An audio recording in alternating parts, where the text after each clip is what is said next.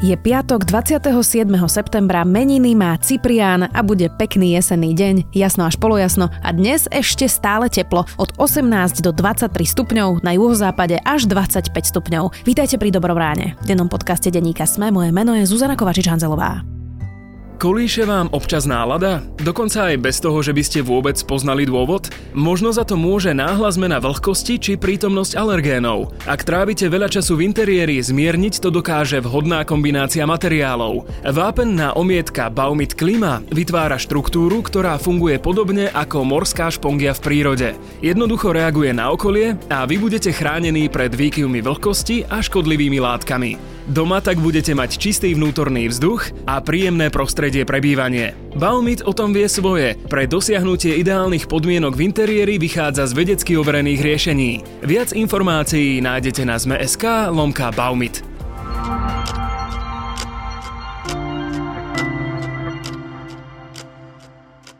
A teraz poďme na krátky prehľad správ.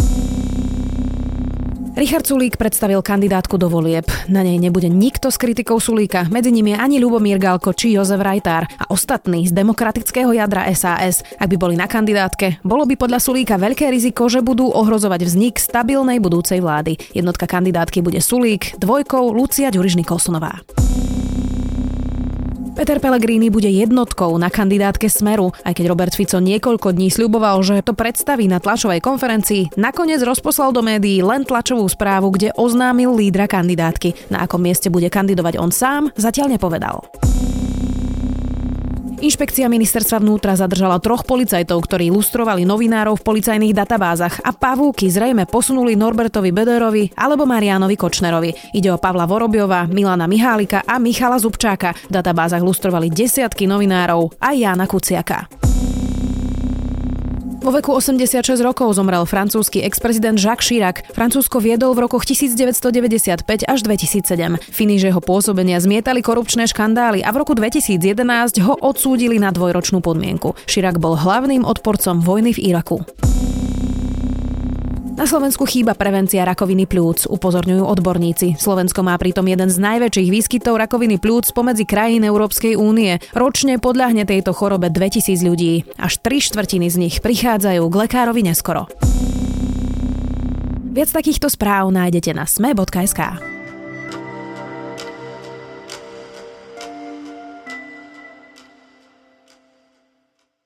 Nahrávka údajného spisu Gorila, ktorá sa našla v trezore Mariana Kočnera, putovala na analýzu znalcom. Vyplynulo z toho jedno z najdôležitejších zistení v kauze Gorila. Hlasy na nahrávke patria aktérom Gorily, teda Jaroslavovi Haščákovi aj Anne Bubeníkovej. V rozhovore pre denník Sme to povedal Lukáš Kyselica, odchádzajúci šéf vyšetrovacieho týmu Gorila. Rozprával sa s ním šéf domáceho spravodajstva Matúš Burčík, ktorý už sedí so mnou v štúdiu. Nikdy som sa s ním nestretol, ale mal som na neho len veľmi dobré referencie.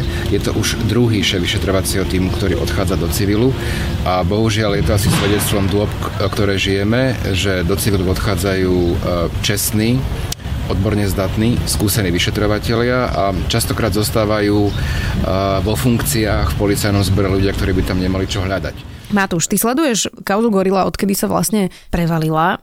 Čo je také najdôležitejšie, čo ti povedal odchádzajúci šéf vyšetrovacieho týmu Kyselica? Ono to má dve roviny, lebo ten rozhovor, ktorý dnes vychádza na SME, sme robili z toho dôvodu, že Kyselica ku koncu októbra odchádza z policajného zboru. Je to už druhý šéf týmu, ktorý odchádza takýmto spôsobom. Na základe toho nám poskytol aj rozhovor a v ňom porozprával zaujímavé veci, ktoré sa týkali samotného vyšetrovania. Jedna z tých vecí aj tá, ktorú už si avizovala, že nedávno sa objavila informácia o tom, že nahrávka z Godily sa našla u Mariana Kočnera počas tých domových prehliadok, ktoré boli v Lani.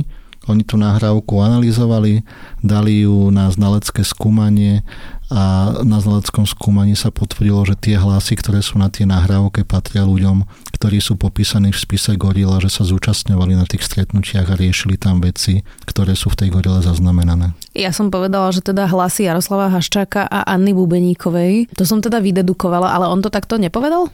No povedal, že hlasy patria ľuďom, ktorí sú v spise. Keď sme sa pýtali konkrétne na mená, tak uh, už nechcelo hovoriť bližšie. Povedal to len takto vo všeobecnosti. My sme sa konkrétne napríklad zaujímali aj o to, či sa tam teda identifikoval hlas Roberta Fica, ktorý dlhodobo odmieta potvrdiť alebo vyvrátiť, či bol v byte z gorily. Takže konkrétne, že ktorý hlas patrí komu, zatiaľ Kyselica povedať nechcel, ale to, že tie hlasy sa porovnávali a tie testy vyšli takmer so 100% výsledkom, že patria tým ľuďom, to je preukázaný fakt. Mňa zaujalo v tom tvojom rozhovore, keď ty si hovoril o tejto nahrávke, ktorá sa našla v trezore Mariana Kočnera a vyšetrovateľ Kyselica ti povedal, že ako vieš, že to bolo v trezore.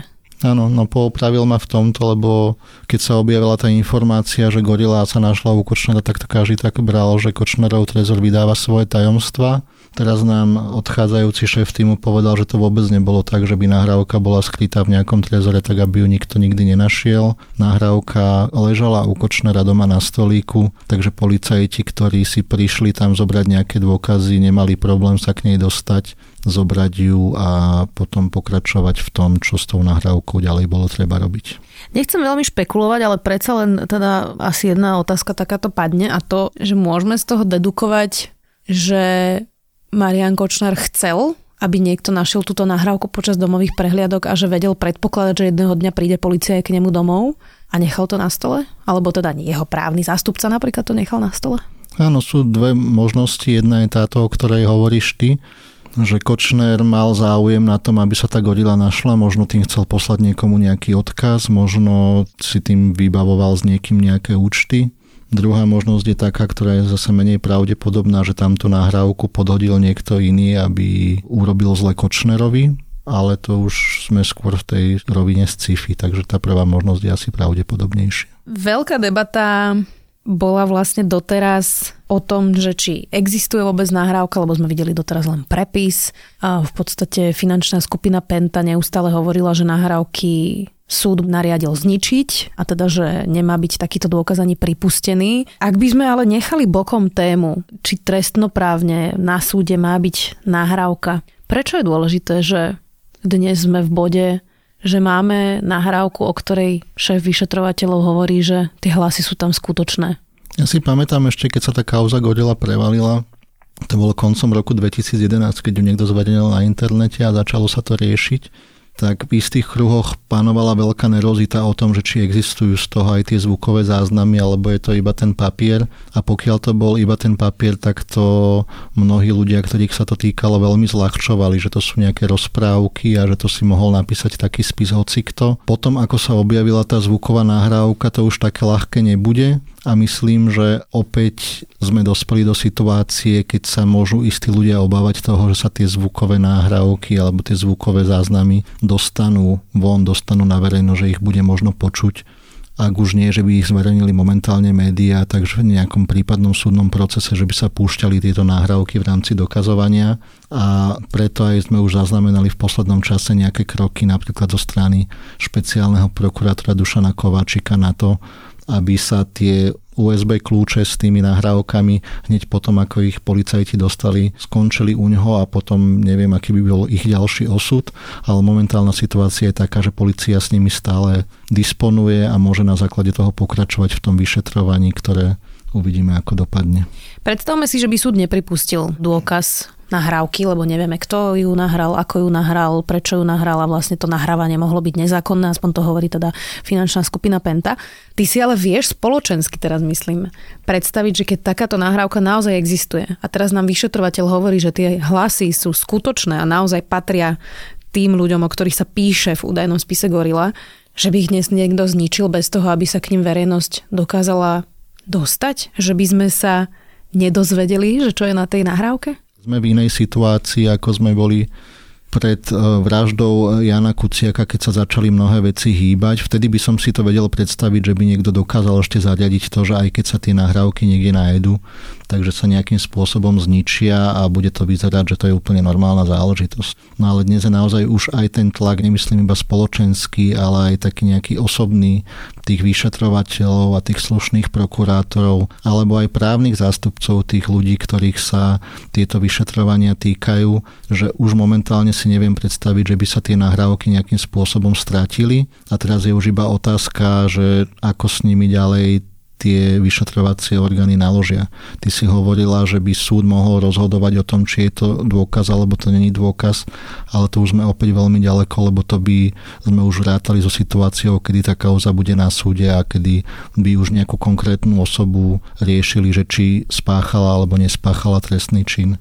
A to je momentálne hudba budúcnosti. Tam ešte nie sme. Z toho, čo ti povedal vyšetrovateľ Kyselica, bola veľká debata práve, keď ešte existoval len prepis a nemali sme nahrávku, že či nemôže byť situácia, že ten spis je z časti pravdivý a z časti doplnený nejakými fabuláciami.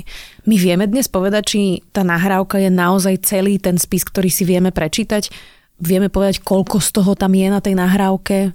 To je práve že veľmi dôležité, že toto je najčastejšia obrana, keď sa taký nejaký spis alebo záznam alebo prepis nejakej komunikácie objaví, tak tí ľudia, ktorých sa to týka, najčastejšie sa môžu brániť a že tam mohlo byť niečo vytrhnuté, doplnené, pozmenené a ťažko sa to potom nejakým spôsobom verifikuje.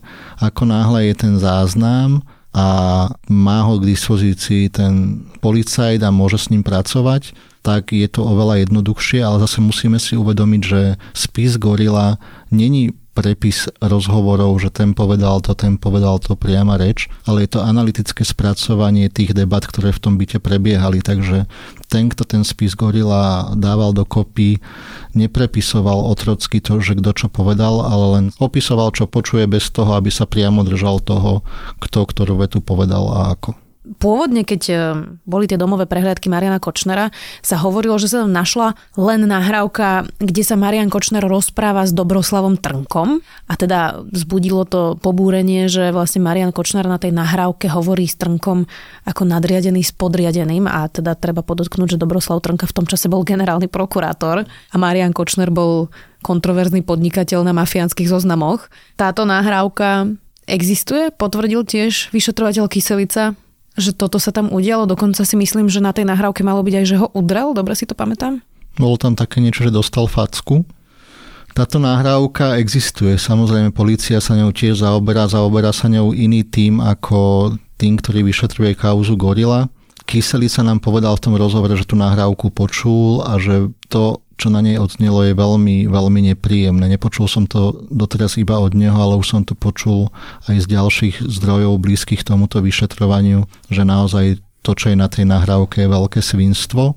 Na druhej strane tá nahrávka v súčasnosti v situácii, keď mnohé veci z toho vyšetrovania, nielen kauzy Gorila, ale aj vraždy Jana Kuciaka a veci okolo Mariana Kočnera sa dostávajú von, tak je ako keby v nejakom špeciálnom režime. Zatiaľ o nej média informovali iba tak veľmi zbežne, že čo by sa na nej malo nachádzať a naozaj sa môže stať, že ak sa dostane táto nahrávka na verejnosť, tak to bude veľmi prekvapivé, čo všetko tá nahrávka obsahuje. Zastavme sa ešte pri Dušanovi Kovačikovi, ktorého ty si síce spomenul, ale rozoberme to ešte trochu hlbšie. On teda dozoruje vyšetrovanie údajného spisu Gorila. Teraz síce plnil titulky, pretože si o ňom Kočner s Norbertom Bodorom písal v jeho tréme, ale ako on vystupoval celý čas počas tohto vyšetrovania? Vystupoval ako prokurátor, ktorý podporuje transparentnosť a vyšetrovanie tohto prípadu, ktorý je naozaj závažný?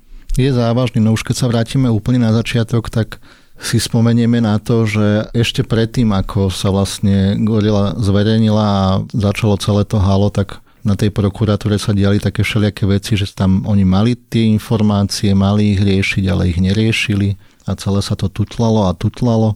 Ako náhle to vyšlo na verejnosť, tak to bolo v januári 2012, keď minister vnútra Lipšic ešte vtedy zriadil vyšetrovací tým, ktorý mal celú tú kauzu prešetriť. A vtedy vznikla taká zvláštna situácia, že Dobroslav Trnka, ktorý teda už sme sa bavili o tom, že tam bol nejakým spôsobom do toho zapojený, oznámil, že on zriadi vyšetrovací tým, ktorý by mal všetky tie okolnosti preveriť. Hej. Neviem z akého dôvodu, lebo išlo tam o korupciu, jasne to podliehalo Dušanovi Kováčikovi a z toho teda vyplýva, že tam medzi tými jednotlivými zložkami naozaj prebiehal taký ten boj, že kto to bude mať pod palcom, kto bude mať tie informácie a kto bude rozhodovať o tom, že ako to vyšetrovanie bude smerovať. No tento boj nakoniec vyhral Dušan Kováčik a teda dospelo to do toho štádia, že naozaj aj podľa toho, čo hovorí súčasný, alebo teda odchádzajúci šéf týmu, aj to, čo hovoril ten predchádzajúci šéf týmu, Marek Gajdoš, tie informácie, ktoré sme od nich mali, hovoria o tom, že Kováčik nie vždy bol napomocný tomu vyšetrovaniu.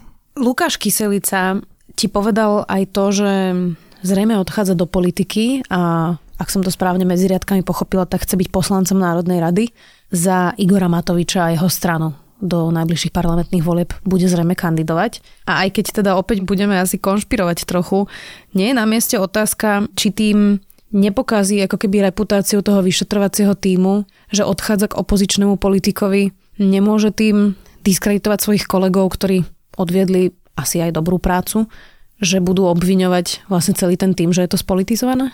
No, hovorili sme o týchto veciach a pravdepodobne poslanci súčasnej koalície tým dostanú nejaké karty do ruky na druhej strane Kyselica hovorí, že on svojich nadriadených už od začiatku informoval o tom, že sa s Matovičom pozná, oni sú v nejakom vzťahu, lebo Kyselicová manželka pracovala u Matoviča vo firme dlhé roky, stretávali sa, chodili spolu na nejaké akcie, takže Kyselica hovorí, že jeho nadriadení tieto informácie mali a všetko bolo zabezpečené tak, aby na jednej strane Kyselica sa nedostával k informáciám, ktoré sa týkali vyšetrovania Matoviča a na druhej strane on tvrdí, že on Matovičovi nikdy žiadne informácie v rámci vyšetrovania kauzy Gorila neposkytoval a vraj si dával na to veľký pozor.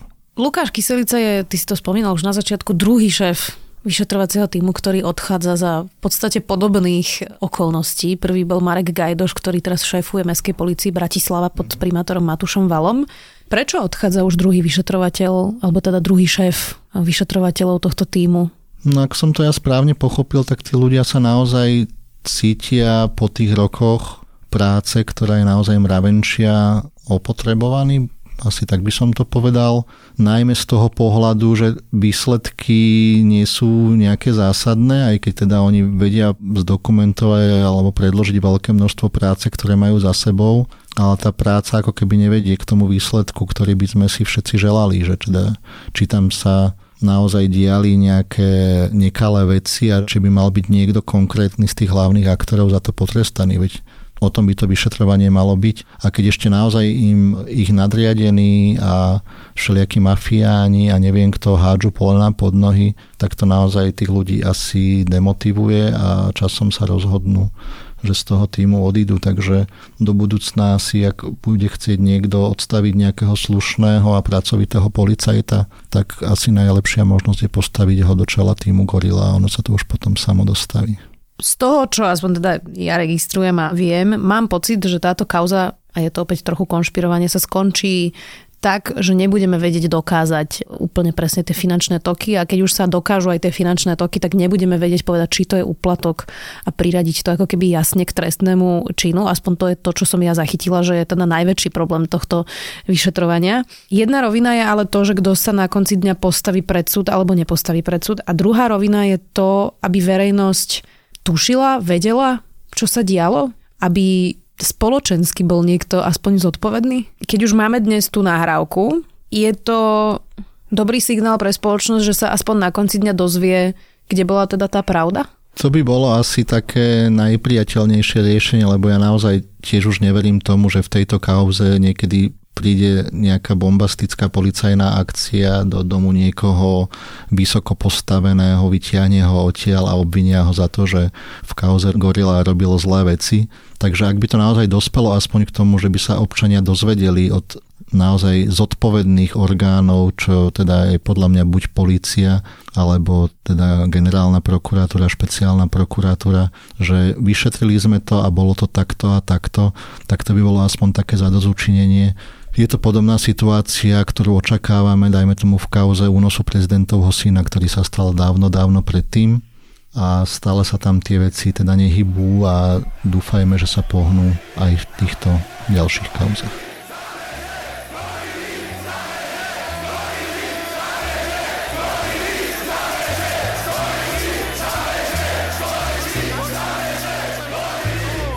Tak či tak vyzerá to tak, že nakoniec sa pravda ukáže a dozvieme sa, ako to vlastne bolo. Dnes sme sa o nahrávke spisu Gorila rozprávali so šéfom domáceho oddelenia Matúšom Burčíkom. Vďaka.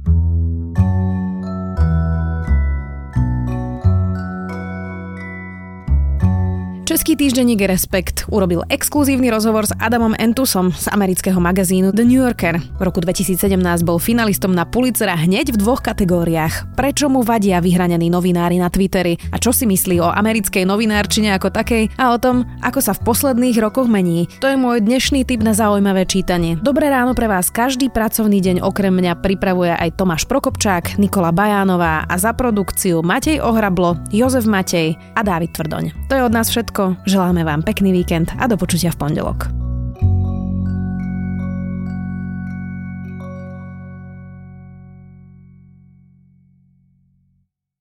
Tento podcast vám priniesol Baumit. Áno, ten Baumit, ktorý pre dosiahnutie príjemného bývania vychádza z vedecky overených riešení. Pre viac informácií navštívte zme.sk lomka Baumit.